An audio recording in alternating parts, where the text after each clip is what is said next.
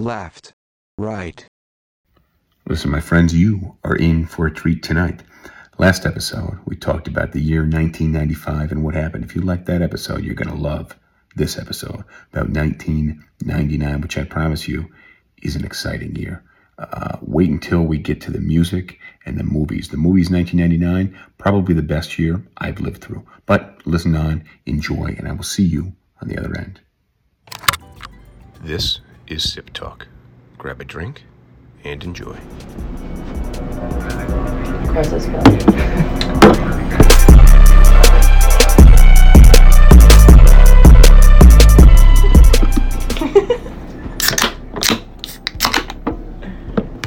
Cheers. Cheers. Cheers.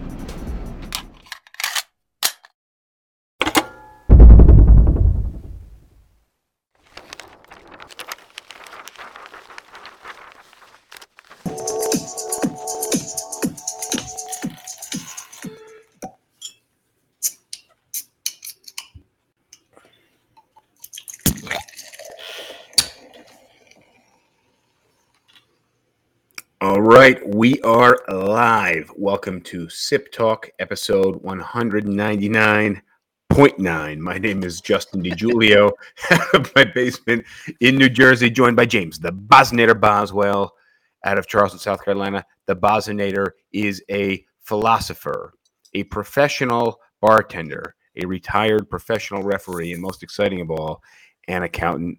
James, what's going on? You want to explain why we're laughing here? Um, I was laughing because I was thinking that we were running out of decimals, but then I was like, no, we'll never run out of decimals. Yeah, except breaking the decade down to another uh, to a, another hundredth. could oh no, no, like we're, we're gonna run out of the decade for sure.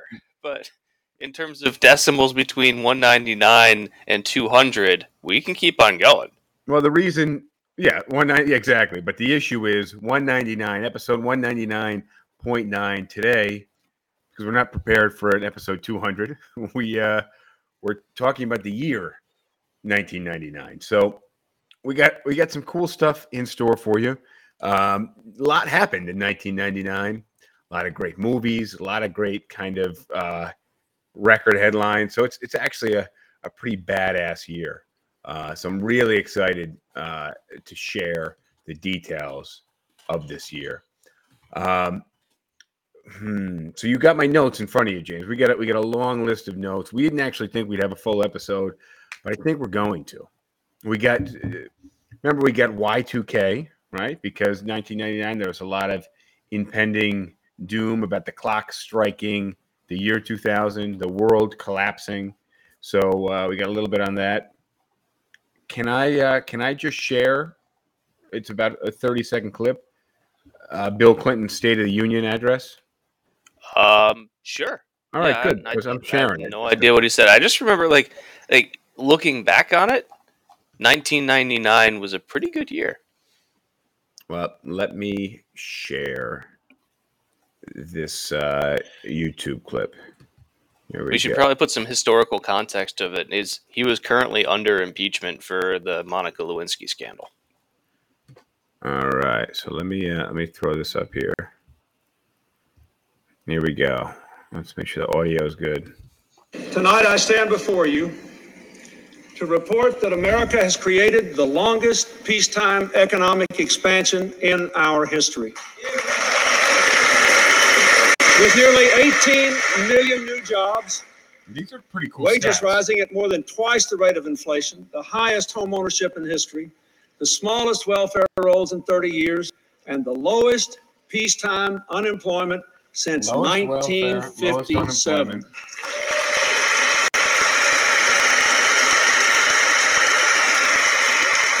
For the first time in three decades, the budget is balanced.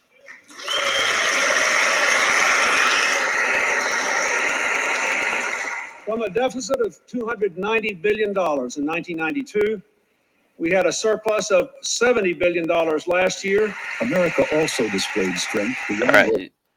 So, Is, is that not wild? yo, so when I listen to that video, I get really angry. Why? Because because George Bush uh, kind of let it, that slip through his fingers there.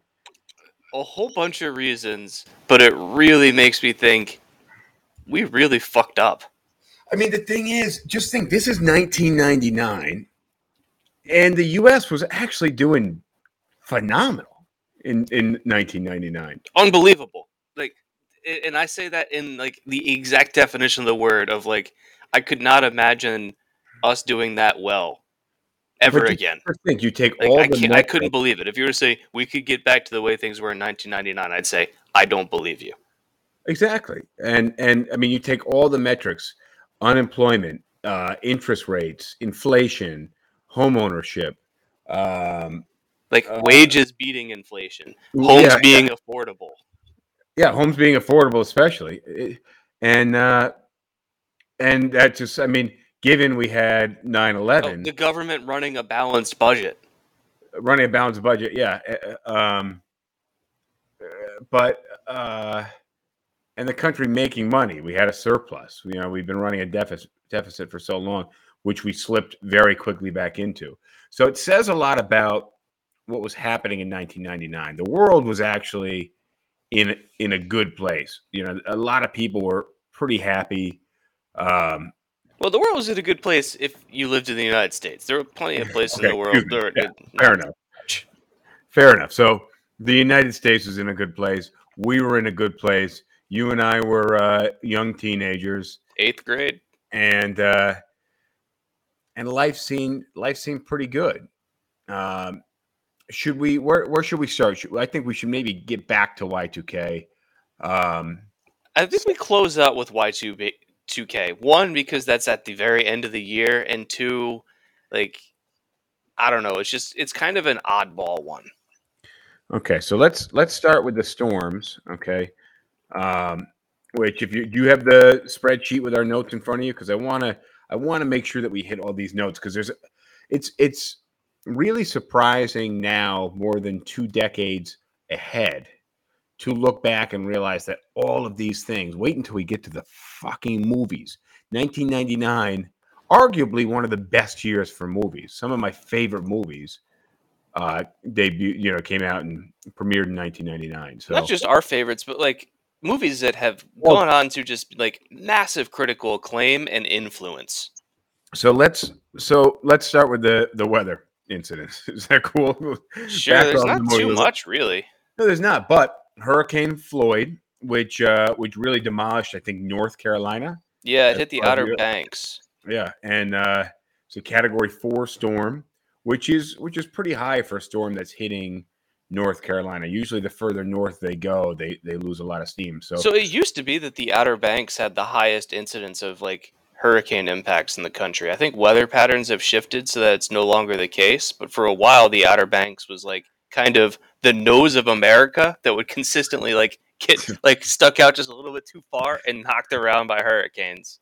Well, uh, 87 people died in uh, in the storm, which is a which is a pretty high death rate for the United States and a hurricane. So, Oh, so speaking of hurricanes, like one, we have no idea how many people died in Ian, but like Southwest Florida is a mess, and in about 24 hours, Charleston is going to be a mess. yeah, so you you have a hurricane hurling towards you in uh, in South Carolina. So we actually this afternoon we were trying to decide how you know how the weather was going to get uh, by you. You may, I mean, is it raining where you are? Yeah, a little bit. Like it's Okay. it's kind of spitting. Like we've got these outer bands. It's been like gusty and like windy since this time last night, but that's mostly just like leaves falling off of trees and crap. Um, we're not. I'm not expecting to see anything too bad happen until sometime tomorrow. But looking at it, it seems like it's going to be like a low cat one, and there's a good chance that it could just like directly hit Charleston, which I'm all for. well, that's because you don't own any any land that is below sea level. So. There's not much land that's below sea level in Charleston. There's lots of land that's at sea level. Yeah. Well, sea level keeps rising, so that's that's changing. But Charleston is a very low, low laying uh, terrain, uh, and it, If we get the right combination of factors, downtown can flood when the sun is shining. yeah, I, I I've been in downtown Charleston where there are several feet of water just in the streets. So uh, you get hit by a hurricane, it could be pretty bad. And James does not live in the downtown area. he's just excited to have some cool weather, which rightfully so. I mean, it'll be bad for some people in that you know, uh, you know, with all due respect, it's bad for them, you know. But Well- from your perspective, you- you're not going to go down and put sandbags around their house. You're just going to No. experience the Like- weather and and right. we've got the ice machine running. We've got beer. We've got food. We're ready. Um, but I do feel like this is a put up or shut up moment for me because for the past 15 years, I've talked about how much I like hurricanes. And whenever I would say that to people, they're like, "Well, do you uh, do you own a house or do you rent?" I Well, said, now- "I rent," and they say, now "Of course you do." Like, Yeah. what? Like, why would you care? You your your opinion will change once you own property. Now that I own property, nope, still love hurricanes. We'll see when that when that when one of the trees falls on your car or something. We'll, we'll see. Um, all right. So look. So not not just the hurricane that uh, that knocked North Carolina. You got an F five tornado that touched down in Oklahoma City and killed thirty six people. An F five tornado is a pretty serious tornado, yeah. uh, um, and it, it demolished Oklahoma City. Really, and then like really four or five years ago, there was an, another tornado that did almost the exact same thing. Yeah. Yeah, well, the more tornado. when you when you live in that kind of tornado alley, you're uh you know not not a great place to live, especially if you own property. All right, so this next one is crazy to think about. Why? Because of how long ago it was, or because it was really the first one that was headline news. Both. So the Columbine High School shooting happened in 1999 on April 20th, and I remember there- when that. there, there were two shooters, right? hmm And they killed 12, 12 kids. There was uh, uh, twelve kids, one teacher, I think, Um, in a high school. Yeah. And I remember when that news came out, it was a massive shock to the country. Um, like we had really never seen anything like that before. And it was really traumatic for the country. And we had a trouble believing that something like that could happen here. And that was 23 years ago. And reading, just reading the line Columbine High School shooting, like it, it- that really, I think most people would agree that that kind of is like the first major one or like the origin. I well, I, I so we talked in the 1995 episode, last episode that we that we recorded about the uh what was the bombing? Was it Oklahoma? City? Oklahoma City bombing was the Oklahoma- origin damn, origin City. of um, domestic terrorism. Domestic terrorism. Yeah, and uh and then four years later, you get a high school shooting. Although for domestic terrorism, you could make an argument about the Unabomber, Yeah, but um, that it still felt different in scale to the Oklahoma City bombing. But with this, I think most people would agree that like Columbine was like the the first school shooting. and now this is, stuff is happening on a pretty regular basis, which I think is what makes this particular instance so surprising. Just remembering how surprised we were and how we received that news. Well- like, how could that possibly? Ha- So think school- about it. Like if you hear a headline about a school shooting today, what is your response? What's your immediate gut level response? Uh, it's it's it's actually very little. It's this shit's out of my control. Uh, you know, there needs to be some type of regulation on guns. Uh, th- this this shouldn't be happening, but it's really out of my control, and it's and I don't. I actually Are you don't are you shocked or surprised anymore? Not at all. I don't. I don't spend that much time thinking about it. I, I mean, even people getting shot in the street, I'm like, well, I'm still gonna go to work. So so yeah, that's my point. Is like, are you shocked and surprised by it? Because in 1999, everyone was, and today, it, it really just is like that. It's it's not even like A1 news. It might be like bottom page of A1, but it's not like A1 headline news anymore. No, Why? Because it's become so common. And like everything you said about like it sucks and we need to do something about it and like why aren't we? Well, there's a lot of Look, the- reasons the- why we're not addressing uh, Whenever uh, gun I- violence the United theonion.com has a headline that they that they run on their website whenever something like this happens and it I'm is no way to prevent this says only nation where this regularly occurs. And, And they, what they do is it's the exact same text every single time, like a long paragraph, and they run the exact same text and they just change like a number and a location, and they run the exact same thing. And after Uvalde back in May, the the Onion's website, which normally has like you know dozens and dozens of articles on ra- like random stuff, the Onion just published every single one of the "No way to prevent this" articles, and there were dozens, hundreds of them just posting the exact same article over and over and over again. And Rosh says we've become numb to it, and I think he's right. And it's fucking stupid. It no, it is it is wild. And the headline reads, just to repeat. Well, you, I'll let you repeat it. No way to prevent this. Says only nation where this regularly occurs. Yeah. So, and Columbine High School shooting was 1999, so 23 years ago, and we were shocked. The country actually came to a brief standstill. Mhm. So that that's that is a little wild. So look, let's uh, let's get on to the next uh, next line here about the European Union. I didn't realize that this is this happened in 1999. I actually I hadn't even thought about when it happened. I just thought it had existed for so long and just kind of wide, more widely became adopted. But this is the euro, the currency, being established as the common currency between uh, the European Union. There were three countries that opted out, and that was Sweden, the UK, and Denmark.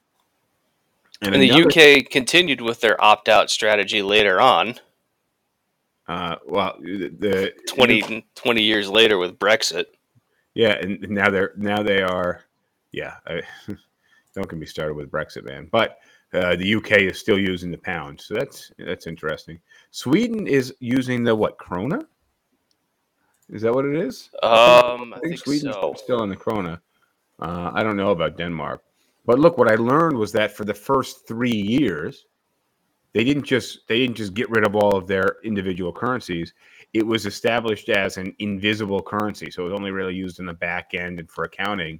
But January 1, 2002, 12 countries uh, had to basically change over all of their cash into uh, into into euros. And if you think about it, it was a pretty massive gamble for those countries to take.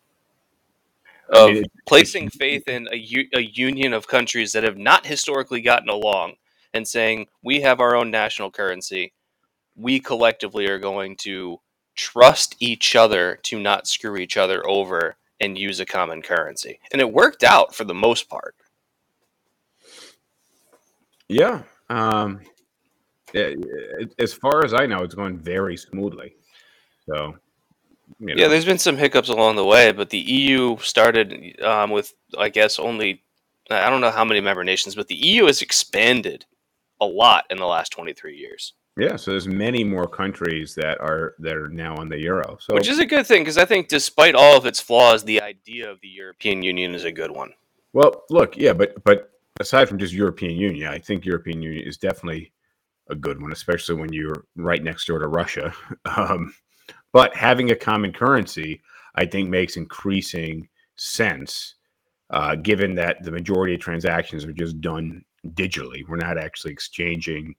Um, we're not actually exchanging fiat. You know, we're not. Uh, fiat is what? Well, it's still fiat. It's still fiat, yeah. I, I was catching myself on that. One. We're not actually exchanging cash cash money.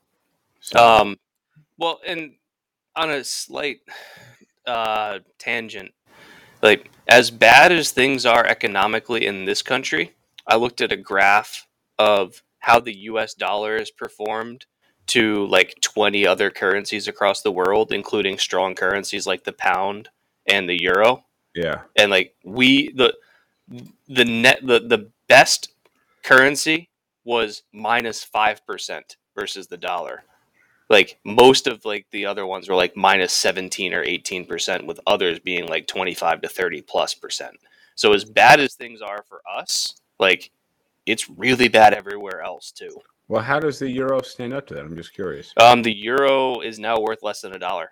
Oh shit! All right. I, when I lived in Spain, the euro was about a buck forty. The last time I was in Spain, the euro was like a buck fifteen. Wow. Well, Now it's like ninety eight. Well, that's because the, the U.S. is you know quite the powerhouse in terms of consuming and and Well, it's also just our our our inflation woes are not as bad as other countries' inflation woes. Like it that doesn't that's not really something that like for example Biden standing up there and talking about inflation, telling the American people I know things aren't good for you guys right now, but just know that everybody else in the world is doing worse. Like that's not a great message. So Yeah. it's not getting headlines or anything. Uh, like, but you can read about individual countries talking about how terrible they're doing. But like the comparative sense is that we're doing better than other countries. But even like the Democrats aren't going to say that because it's not a powerful message to your voters, and it's not going to sway your opponents. yeah yeah. Um. All right. So back to uh, the American news. Uh, so you mentioned going into 19 I almost said 2019 going into 1999 that Bill Clinton was uh, basically on trial right for I don't know if he was on trial when he gave the uh, the State of the Union address, but it was certainly like he was under investigation, and we should say hi to Lisa. Lisa, we're talking about 1999 tonight.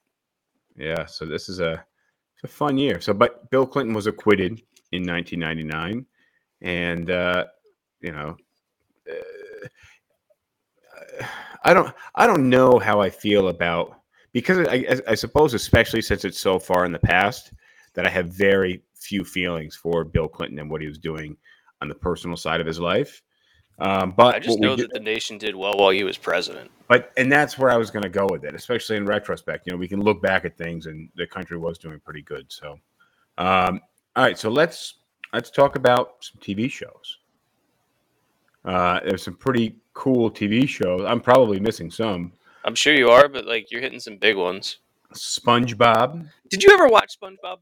No, I think I was way too old at that point. I mean, it has, it- you know, I it just no. I I don't even think I've ever watched it ever. So Like I yeah, because I remember when it came out. For some reason, I just I kind of looked at it like a kid show, and I've heard a lot of people explain to me that like there's actually like a whole bunch of adult messages in it, not like pornographic, just like more mature messaging and and and well, they say that, that you can take from it. But like I, I, I could just never get into it. they say that about Disney movies as well, and you know, I just it's just it's directed towards children. The fact that they throw out some some adult jokes is great, but you're you know at the end of the day, you're still watching a cartoon, and Well, I, don't know because I, I, I know you watch cartoons. You just watch adult well, I was gonna say because Futurama came out in 1999.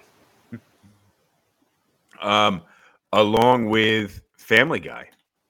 Yeah, and Family Guy, re- like for a, as much as it has its critics and deservedly so, like Family Guy really changed the way that humor on TV was done because even though like in, in like critics will claim that like all their cutaway gags and everything and the and the way that they do their jokes is kind of derivative like at the time it was novel and one thing that Family Guy did that nobody had really done before was acknowledge that there's kind of like a formula and a script for how a TV show is supposed to run.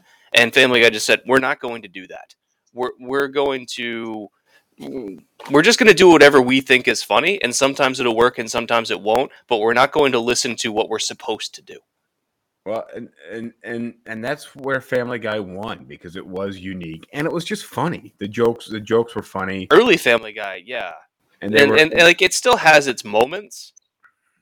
is The Simpsons still on? Simpsons Yes. came out in 1989, I think. So, Yeah, uh, um, all right, and then uh, and then here's a show I think we both liked, although I don't think I've watched very much of it. But Malcolm in the Middle. Malcolm in the Middle was good. Um, notice how all of these shows don't have laugh tracks. uh, yes, we talked about laugh tracks last episode. None of these TV shows have laugh tracks. because- Um, I think actually more importantly, and you skipped over this, like Well, The I'll get back to it. Sopranos. Did you ever watch The Sopranos? I never really watched The Sopranos. The thing is, for me, I don't have the attention span to watch episode after episode after episode, and you have to sequentially watch episodes of shows like Sopranos or a lot of TV shows like that. For me, it's real. It's really tough to just go. But think about what The Sopranos. The Sopranos is another one of those kind of like first ofs. Yeah, yeah. It was a gangster uh, Italian mafia. Well, it's not the first time that like anybody did something about the mob. But what was different about The Sopranos? Good question. What was different about it? I think I don't know. I Well, think- one, it was on so- HBO, so they could get away with a lot more. Yeah, I think it was more like so before The Sopranos, like every episode on a on a show would kind of be its own self-contained thing, and like you'd have some problem, you'd have some re- resolution, but every episode can kind of stand on its own. Whereas The Sopranos kind of went with a more long form approach, where they had a really big story in mind and they didn't have a problem leaving things unresolved from episode to episode. And I think the other thing that it really did that was different at the time was its main character and also just kind of all the characters of focus were not necessarily good people. And Well, I think So you I had kind of- your protagonist a bad guy. mhm. Uh, I which think again that's not the first time it was done but they really leaned into it of having a morally ambiguous or sometimes morally reprehensible character as the show's focus and not as the villain Um, but it was a great show. How many seasons? Uh, Rosh can tell us that. How many seasons the Sopranos la- Sopranos lasted? Um, and then let's. So I I didn't. I, I will throw this out there. It's not movie related, but um, Stanley Kubrick died in 1999. I didn't know that. And when did, uh, eyes wide shut come out that same year uh, I uh, well, we'll get there in a minute, I think, won't we? Uh, because we, we're gonna. I'm not sure. Um, and then Stephen King, the writer, got hit by a bicycle, or I think I don't know, maybe not a bicycle. He got hit by a car when he was walking or bicycling down the side of the road, and ended up being in like really critical condition, broke a whole bunch of bones. Um, but he got hit by a freaking car. I, I never knew that. stephen king's confusing for me because like some of his stuff is fantastic Mm. Are you talking about the books or are you talking about the movies? I'm talking about his books, like like but like the and like more specifically the ones that are turned into movies. Because I've read a few of his books, but I've probably seen more of his movies, like movies based on his books. And it's just like he's hit and miss. Where like when he's good, he's really good, and then other times you're like, what in the hell? Someone paid you for this? Who who gave you the treatment? but you know, I mean, I suppose that's that's how writing goes. Uh, Rosh is saying it went for six seasons. Uh, Rosh, I'm also curious who wrote the movie Thinner. James, you ever seen the movie Thinner? No. About a fat guy who like makes a deal. He's a fat attorney. He makes a deal with with somebody, um, and they put a curse on him. So he's just gonna. He, I think he runs somebody over, or his client runs somebody over, and uh, they come out and put a curse on him that he's going to lose weight. And the guy basically turns into like a skeleton man with just skin hanging off him. He's eating as much as he can, can't put on any weight, and it's a, like a horror movie. It's a pretty cool movie, Thinner. Um, let's see. Let's uh, uh, so some music. We got some cool music news. Uh, Ricky Martin's "Living La Vida Loca" came out. I remember there was like a two or three year span where like anything Latino would get airplay.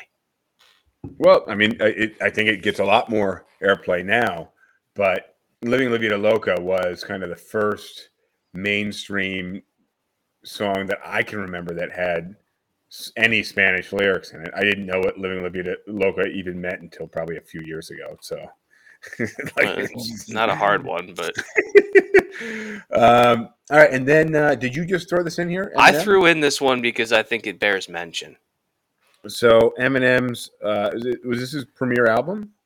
Um, the Marshall Mathers LP, I believe it came out in '99, but I, like I remember, "Hi, My Name Is" came out when we were in like in, in 1999 when we were in eighth grade, and that sh- that song was so completely different from what rap music was before Mhm. that like people just didn't really know what to do with it. And I, I recommend you go back and listen to "Hi, My Name Is" today. The song is still hilarious. um, great. So, I mean, I don't like the song. I I don't think it's great music. I don't think you have to like it- the song. Just like listen to it and like like try and like look for the humor in it because it's there. Look, I, I don't think it's great music, but I do think it's a great song. Um, I don't I don't know how that I don't know how that translates, but that's how I Well, feel it. I think the thing that he did that was different, that really caught people off guard, was so much of rap music before that was all kind of bravado, Mm-hmm. and his hit single was completely self-deprecating. Um, well, that was that was how uh, Eminem rapped. What he would do is he would self-deprecate and basically uh, use up any material that somebody else could have come up with to diss him, and and he'd just throw it out and, and make some self-deprecating jokes, and then. Uh, you know, when when the mic was handed over, that you know they had nothing to say basically, and I don't know much about rap, especially back then, but it's my understanding of.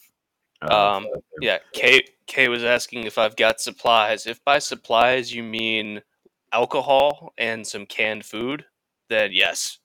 James is well prepared for um, for the hurricane. So, speaking of hurricane, Woodstock 1999. So, the creators of the original Woodstock, uh, they they basically decided they they sold this new Woodstock show to a mayor. It wasn't in the original location. It was on like an Air Force base, which was this huge place where people could camp out. They built this thing up. They hired local artists. It was a huge extravaganza, so many different stages. And it turned into, and we're talking uh, big name, big name acts. Um, and this turned into a total shit show. It was very poorly managed.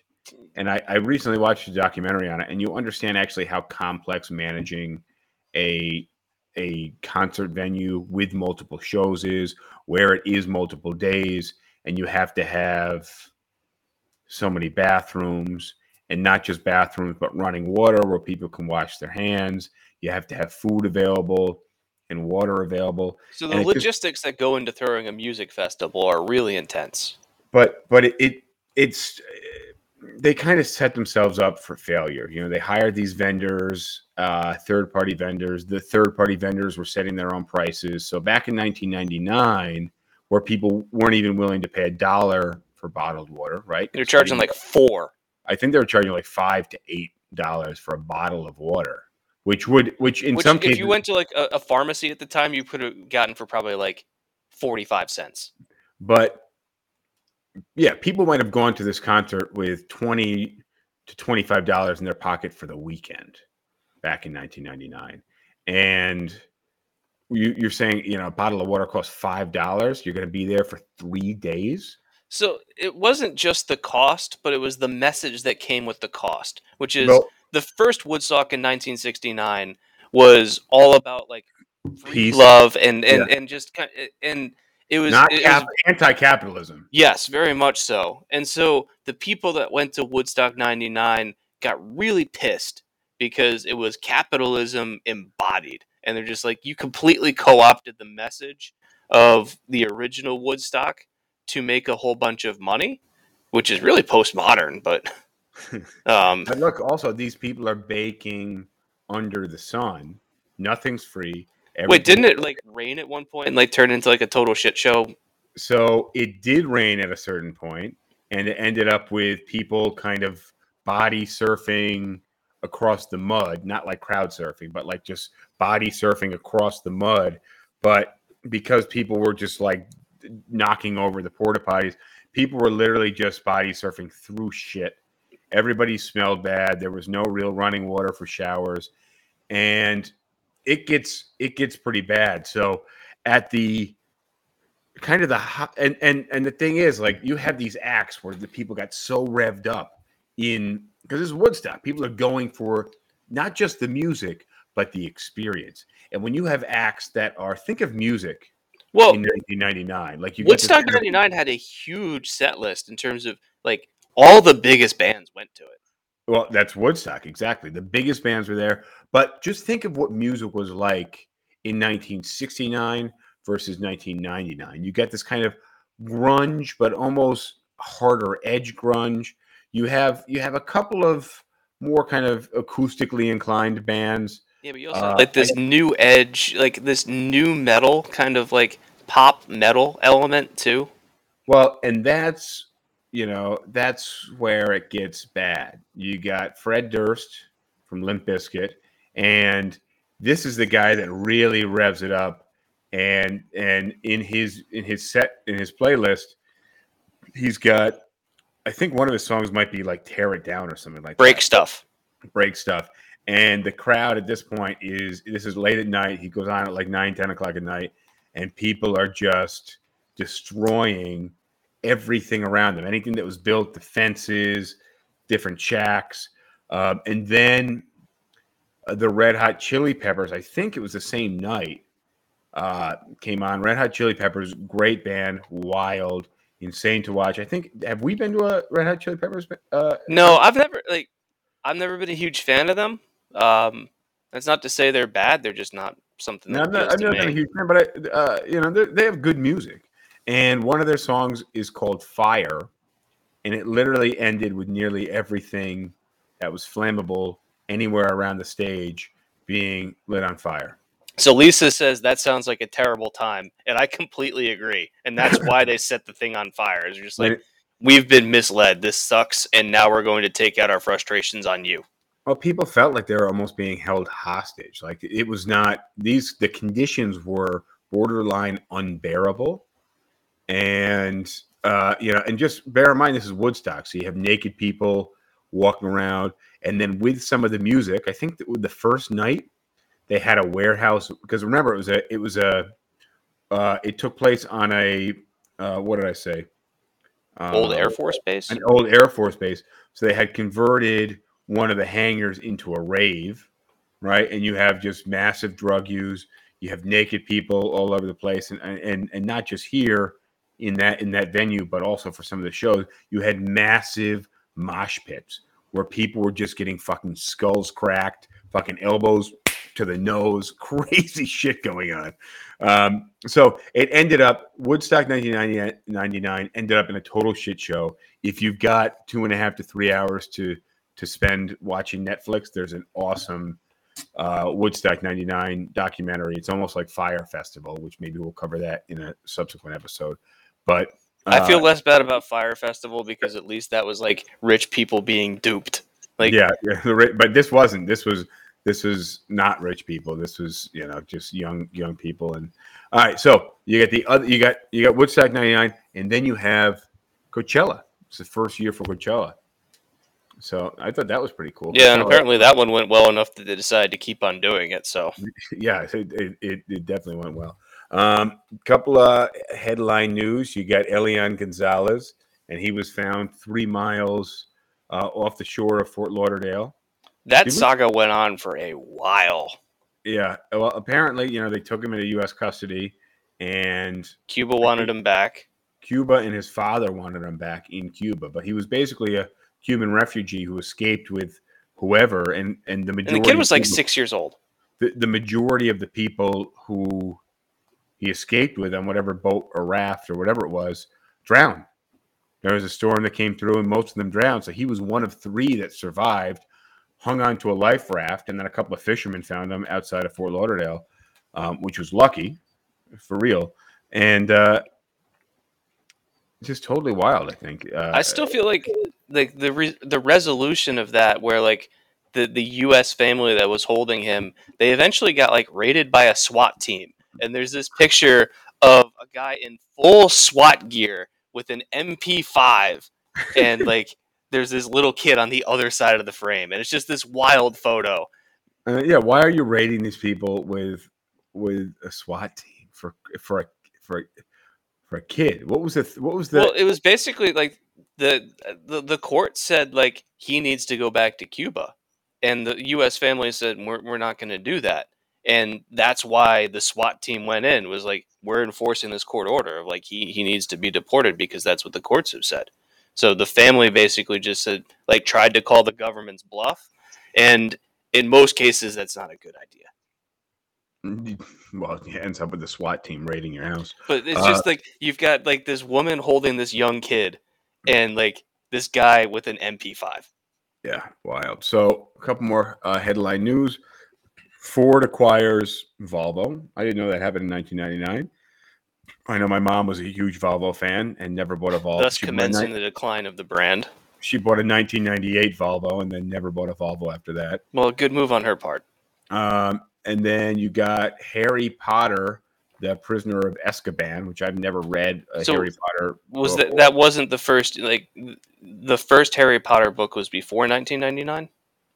I don't. I don't know. Uh, Um, let's get the research department on that yeah, one. Rosh, when was the first Harry Potter book, and was it The Prisoner of Azkaban? I think I thought this was the first Harry Potter book, which was then turned into a movie uh, three or four years later.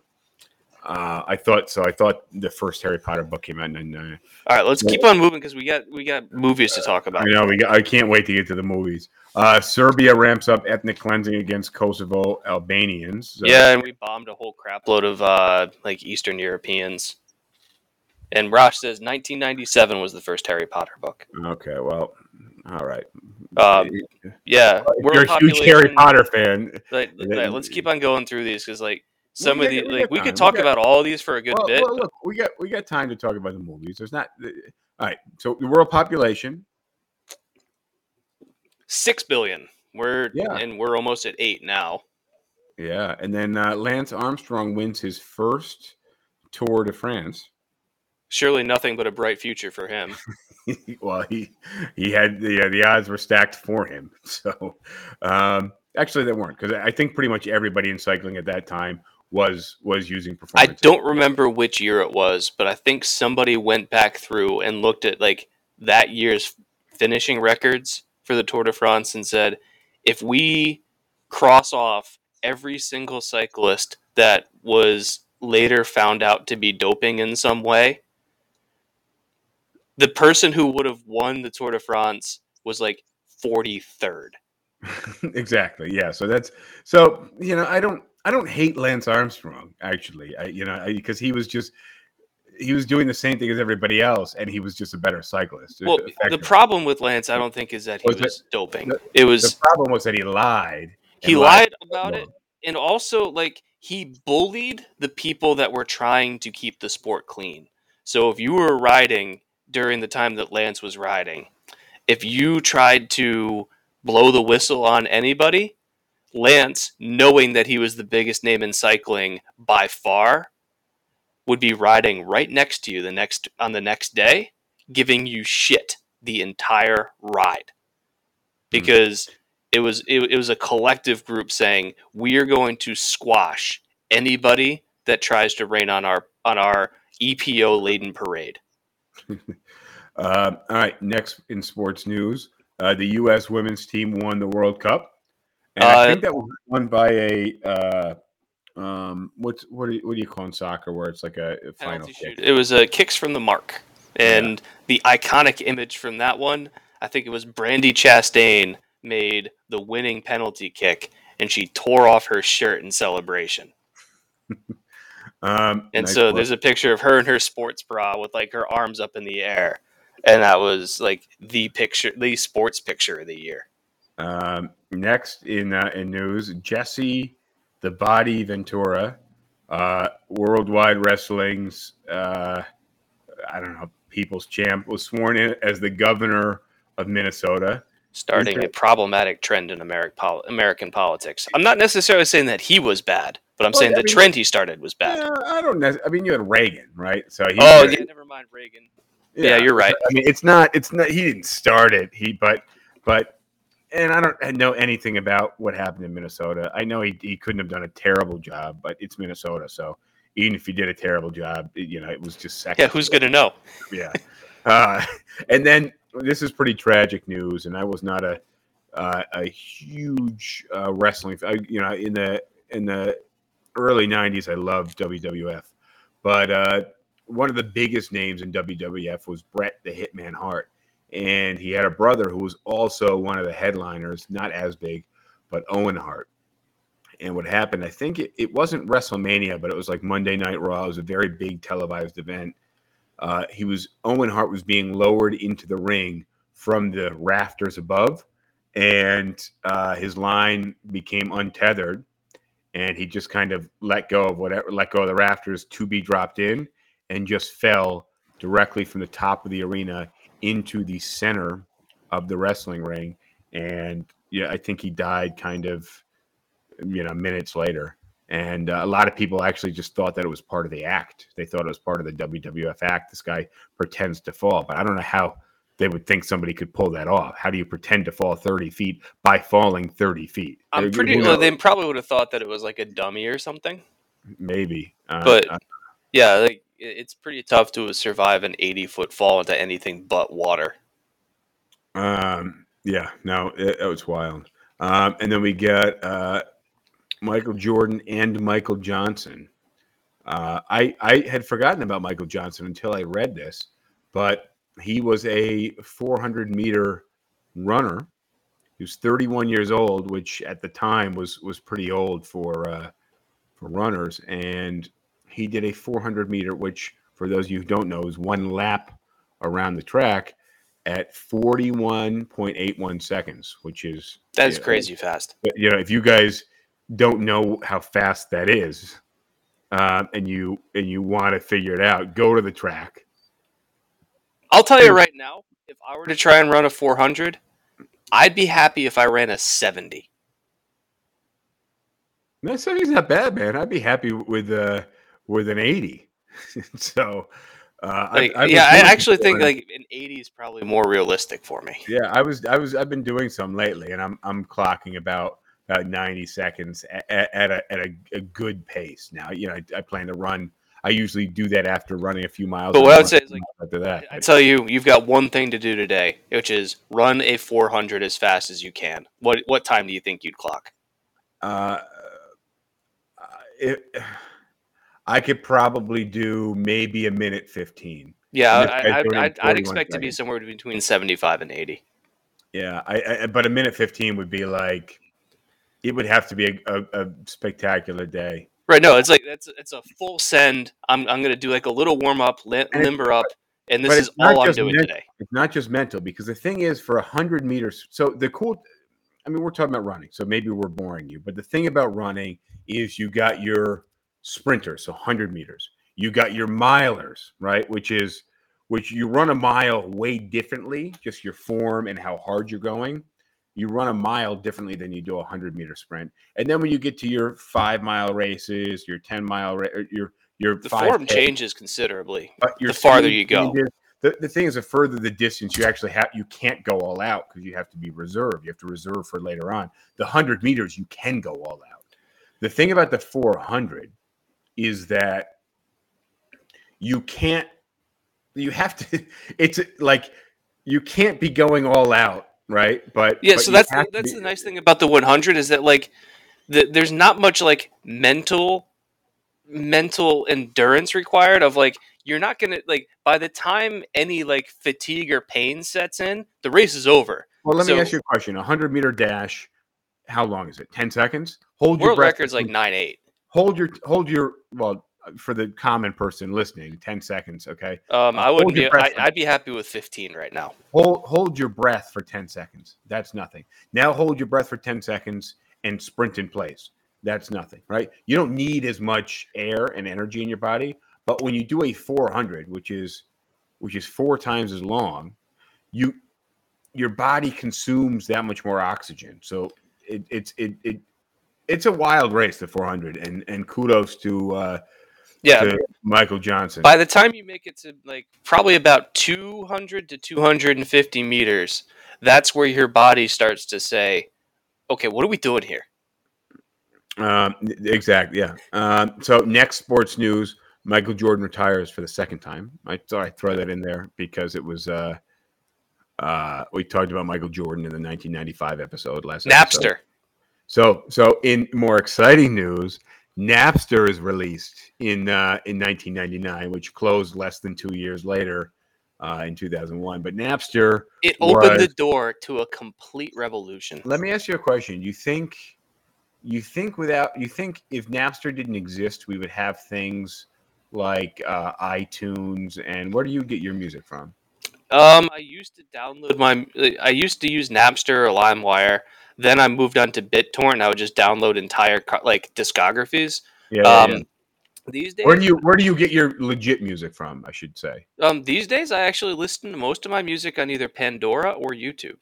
Okay, but there was uh, there was about two decades that you uh, I downloaded all my music download all your music. Yeah. Almo- like with probably 99.9% of my music was downloaded illegally. I, I would buy a CD every once in a while, but like that was the is- extreme minority. but that's before music streaming, which we have, which we have now. Yeah. But back, but back then, when you were downloading illegally, there was really no other way to get your music legally. You couldn't hear a song. It's either spend album, $15 for a CD for maybe you- two songs that you like. or you'd have to go to the record store. You have to go to the music store, Oh yeah, buy the CD.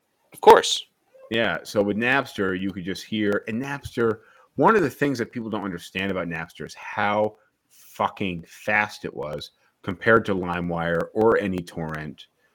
Uh, Napster, you could download a song which at the time was like two and a half megabytes. You could download it in thirty seconds. Well, fa- fast depends on what your forward. connection was because I remember the first song I downloaded on Napster took like 25 minutes. Well, fast forward five years, it still took you twenty five minutes to download the same song.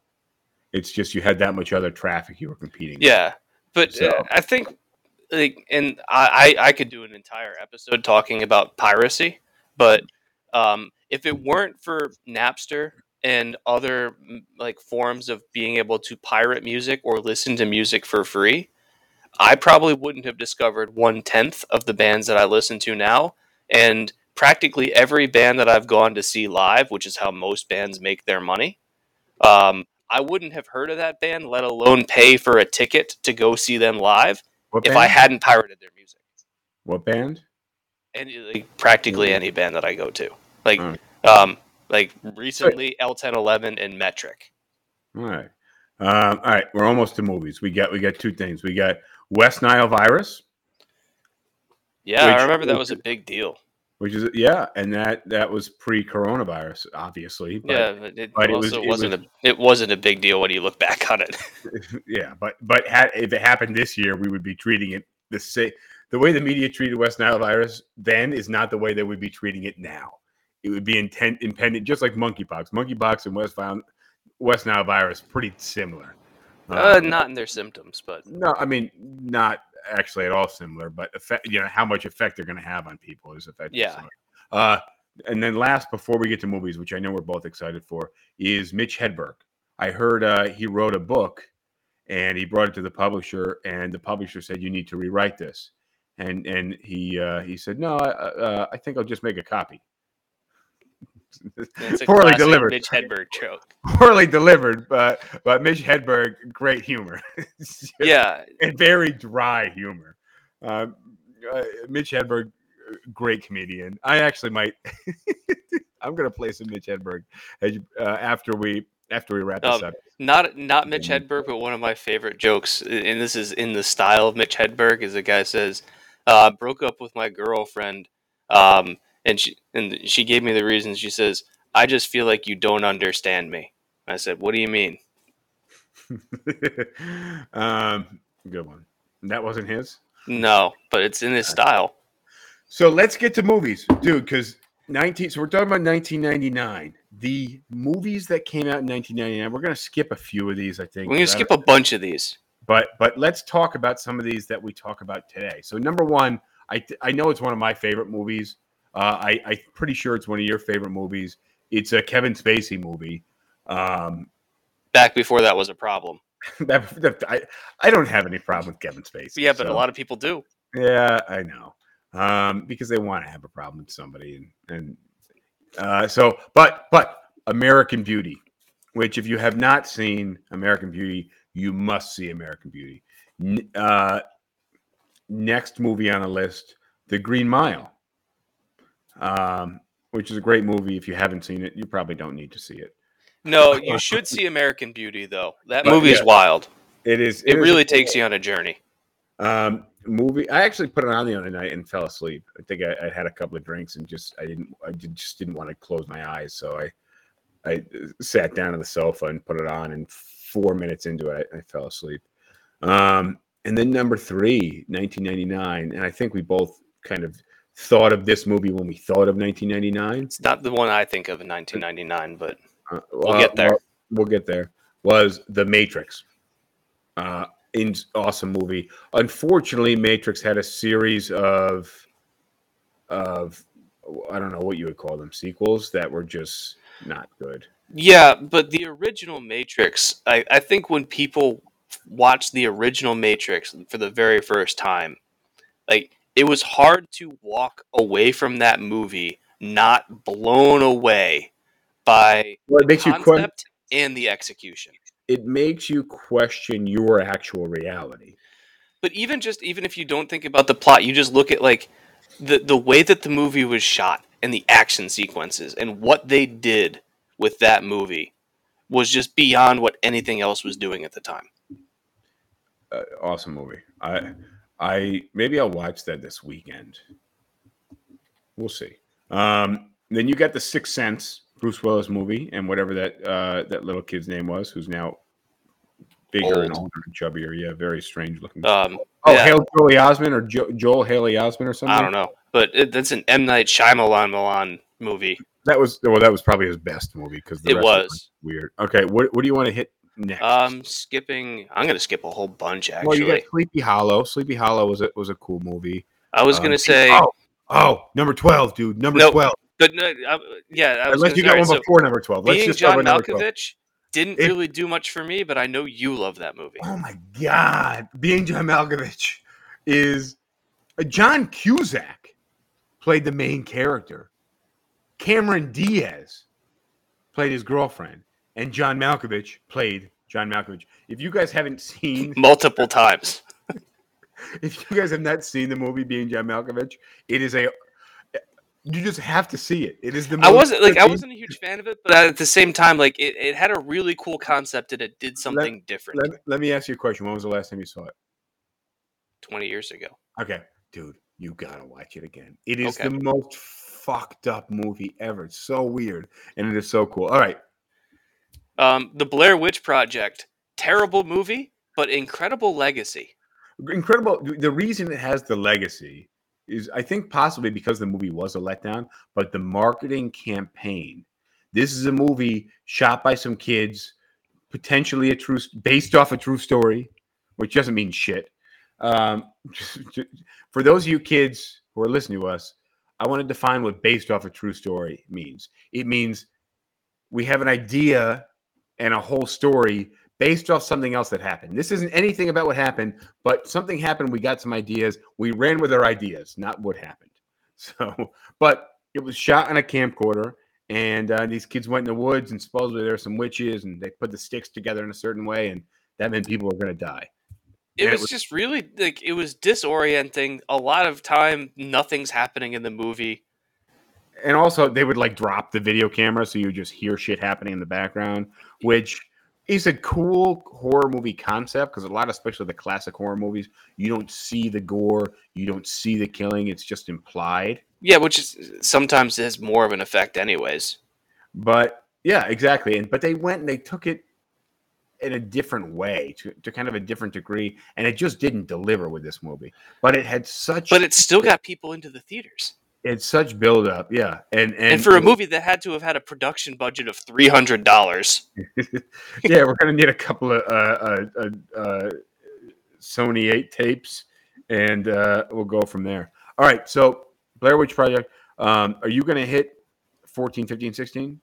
I'm skipping over all Alright, of those. So you got Stigmata, which was actually a pretty cool movie. I think that was a scary movie. Magnolia, which is a Tom Cruise movie about the kind of the dark side of um, like dating coaches and male dating coaches. Really, you got the Faculty, which was another horror movie about the faculty of a high school being aliens. I think basically. Yeah, I, Um, I, I really feel like we can skip a whole bunch until we get to well, you know, 20, 23. All right, so hit me with twenty three. Fight Club. Mm. I I, don't I don't think you can understate the impact that movie had. Not at the time, but like I don't know why that movie still speaks to me, but there there is so much that going on in that movie, and watching it once, you're just not going to pick it all up. Well, and that's the thing about having a great director and a great writer and a great cinematographer is that they're able to put the pieces together so well that there are so many layers to the movie. The message of the movie, the message behind the message, and then how the message is delivered. Right? Like it and and and it's a cool movie. It's just it, you know, it's it's kind of about taking down the man and taking down popular uh the, the movie has so much to say about living in a capitalist society and what it's like to be a man in today's society and and how do you express frustration through punching people. yeah Um, if, Um, if and, and I know girls don't like this movie. I I know this because every girl I've ever dated was just like, oh, uh, you know, I'm not I'm not interested. Or my ex boyfriend used to make me watch that on repeat. And I'm just like, all right, cool. But did you date somebody i dated no, literally every girl, every girl has has always said that.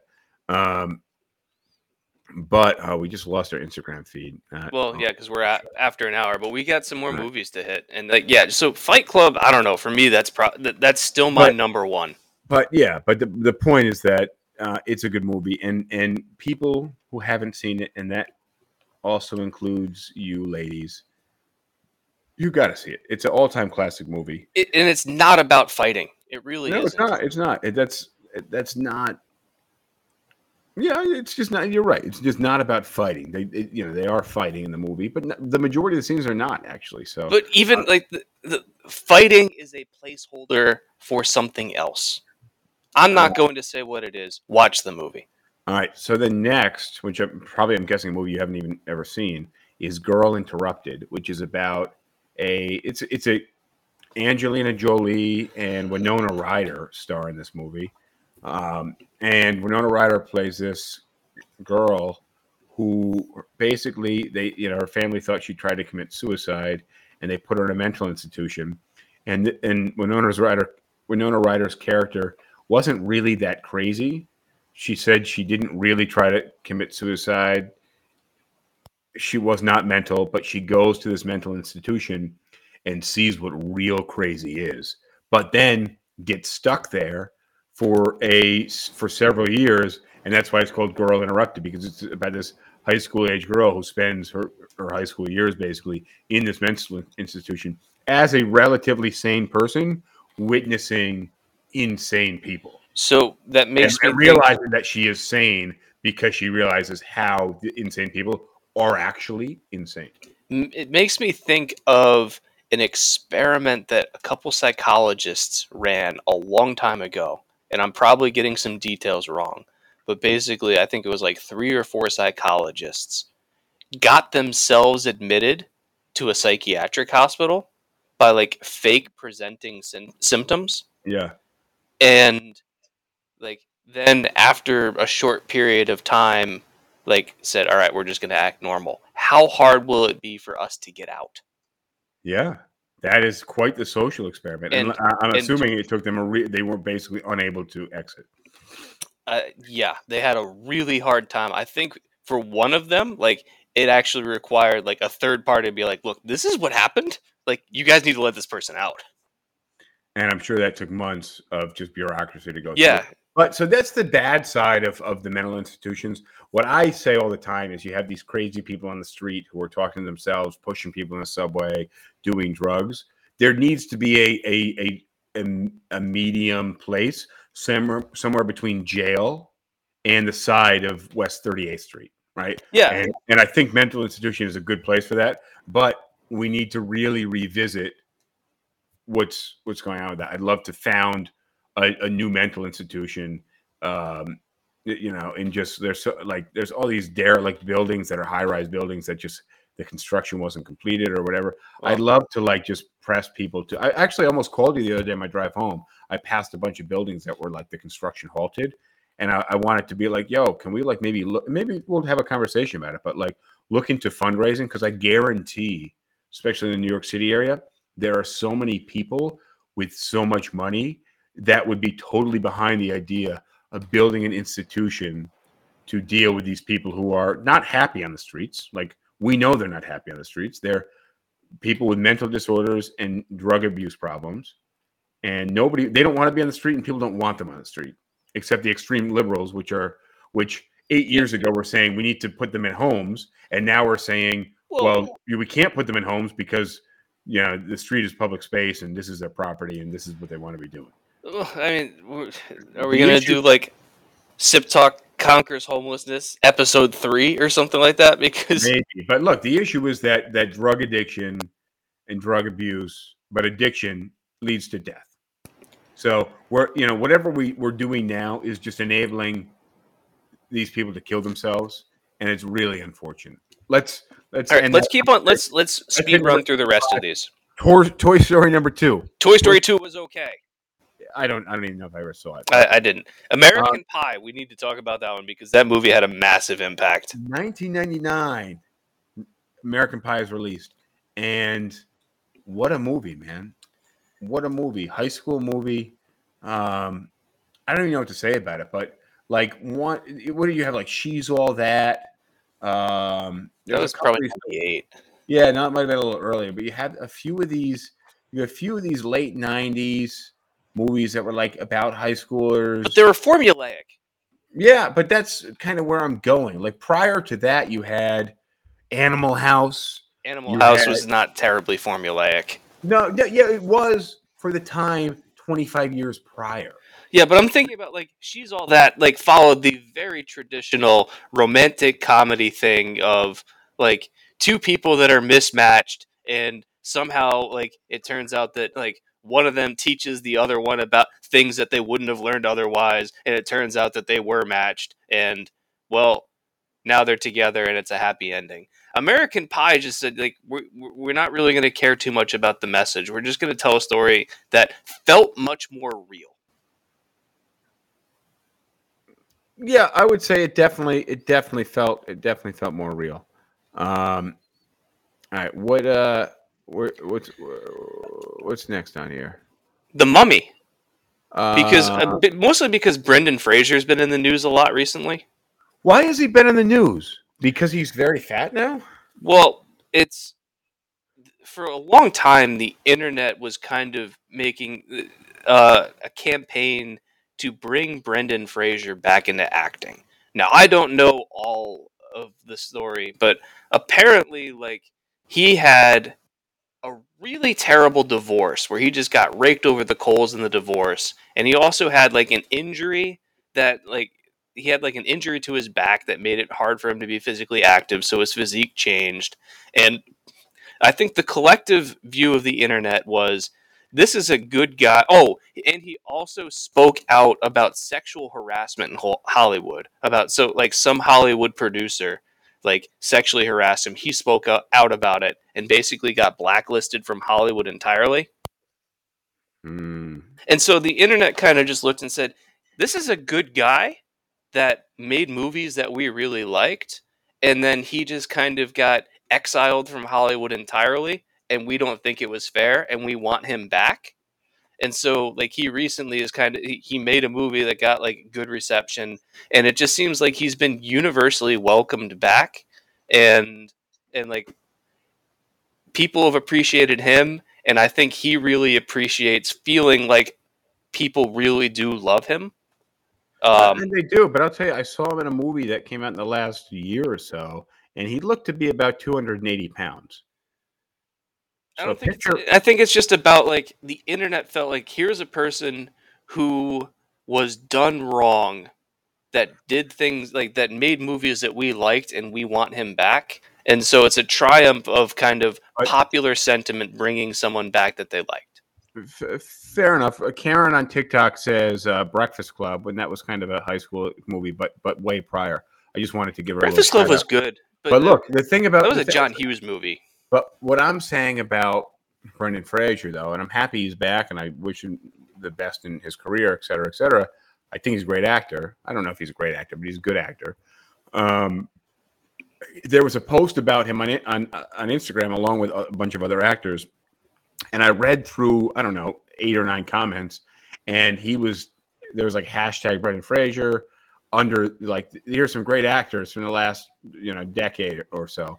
Um, and he and then there was a hashtag Brendan Fraser and then the rest of the guys. And all the comments were, well, why didn't you put a picture of Brendan Fraser? When in actuality there was a picture of Brendan Fraser. He was just 280 pounds. So Yeah, like, he looks very different today than he did like in the Mummy. Because in the Mummy, he's just cut. it's 23 years later. All right, so you Yeah. Then you got Um, you skip Man on the Moon, which was actually a pretty cool movie. Um, Yeah, I, I skip movies that I hadn't seen. The last movie that I wanted to talk about actually was uh The Phantom Menace, which like that was the first Star Wars movie in like 20 years and I remember the the marketing and the build up before that movie came out was Oh. insane. Star Wars Episode One, Yep. number one of the prequel. Yeah. Yep. Um, yeah, I, I didn't watch it. I didn't watch any. Star Yes, you did. No, I don't think I did. I may maybe I don't even remember it. The one with Jar Jar Binks in it. I don't know. I don't know who that is. All right. Um, I, I'm, I'm reasonably sure that you watched it, and it, it, the thing about it was there was so much hype before the movie, and the problem with Episode One compared to the original three from the late '70s and early '80s is that in the in Episode One and the rest of the prequels, George Lucas had complete creative control, and George Lucas, in terms of like world building and visionary ideas, very good. When it comes to script writing and editing, very bad. Because his wife was the one who did most of the editing for the original Star Wars movies, and his wife could stand up to him and say, "George, that's a bad idea. Th- th- This is going to work out better." And that's why the first three are so good, is because they were edited by somebody who could tell George Lucas no. hmm. I don't think I've ever seen. I know I haven't seen any of the original Star Wars, and I have no recollection of seeing this. I I remember there was one guy that had a double lightsaber, but I think Yeah, only that, that was the first one. That was Darth Maul. I think I only bought the toys, and I. Didn't Anyways, the, episode one wasn't terrible. It's I'm not saying it was a bad movie, but it was one where it had been hyped up so much, and people had probably unrealistic expectations for it based on how good the original three Star Wars were. That there was nothing it could have done to meet those expectations, but at the same time, it was the first movie of many where George Lucas was in charge of writing the script, and there are some just terrible lines in those three movies because Uh, nobody nobody could tell George Lucas no at that point. All right, so I got. I just want to. I want to give a quick shout out to a couple of other movies. We we skipped one that was Big Daddy, uh, which which Adam Sandler. we, we gave a little shout out to Adam Sandler last episode. This was actually a funny movie, but it was not. It was not a good movie. Um, and then you got uh, uh, Drew Barrymore, Never Been Kissed, terrible movie. Uh, Bowfinger, which I remember thinking was hilarious. Definitely not that hilarious. Um, Thomas Crown Affair, the remake. You had Steve McQueen, the first one, and then you have Pierce Brosnan, in the second one. In my opinion, great movie. Um, and then uh, uh, we end with Notting Hill, which was, you know, uh, Julia Roberts, Notting Hill. Uh, that that's it. You have anything else? 1999. Um, I was going to talk about video games. All right, Um, real quick, I'm just going real to say quick. Let's let's hit Super some video Smash games real Brothers. quick. That was 1999, it was. dude. One of my, I think both, both. We used to just put the computers to play each other and watch. I was obsessed with that game. Yeah, it was a great game. It was a great game. Uh, I try, we we had it in my office a few years ago, and they used to they used to they used to stay in the office to fucking 11, 12 o'clock at night playing each other in Super, Super Smash Brothers as a bunch of twenty and thirty year old kids just drinking and smoking the hookah in the office at freaking eleven o'clock at night. I just thought it was the silliest thing ever, but Uh, uh, you know, but twenty years later, it was still a very popular video game. Yeah, hold on, I'm looking through the original Tony Hawk Unreal Tournament. um, Super Smash Brothers, Age of Empires 2. Like none of these are going to matter to you, but like Yeah, I'm not a big video, but Unreal Tournament I played, um, and I played a handful of the others. Uh, EverQuest, the very Ever- first MMO. I don't know what MMO is. I don't know what EverQuest is. They- Multi. Um massively multiplayer online. So think of like World of Warcraft. EverQuest was what like the one that did that first. Roller Coaster Tycoon, All right, well, you're you're lost. Uh, Dance Revolution. Uh, Uh, I was gonna say, all right. So on that note, that covers 1999. We're gonna fizzle out on some lousy video games that just cause. yeah. Um, and I'm gonna I'm gonna play our, our rap music. Are you cool with that? What, uh, are we listening to Hi, My Name Is? No, I don't think we we- we're not. We don't have uh, a license to do that, so we Oh. just gotta listen to our our free music, and uh, and we're out of here. So thank you guys for joining us, and uh, come back next time. Adios. I'll be up playing in a hurricane tomorrow. Have fun, man. Let me know how it goes. Keep me updated. I'm, I'm All right. really curious about this. I'll see you later. Adios. All right, you've made it to the other end of the episode. I want to thank you for making it this far. If you like this episode and you want to thank me, you want to thank James, you want to thank the rest of us here at Sip Talk, please subscribe to the channel on YouTube, on Spotify, on Apple Podcast, or any audio podcast platform. And we will see you next time, or you will see us next time if you subscribe. Well, you'll hear us next time if you subscribe, but if you go to YouTube, you'll see us too. Either way, until next time, adios. I like PBR. I just got priced out of it.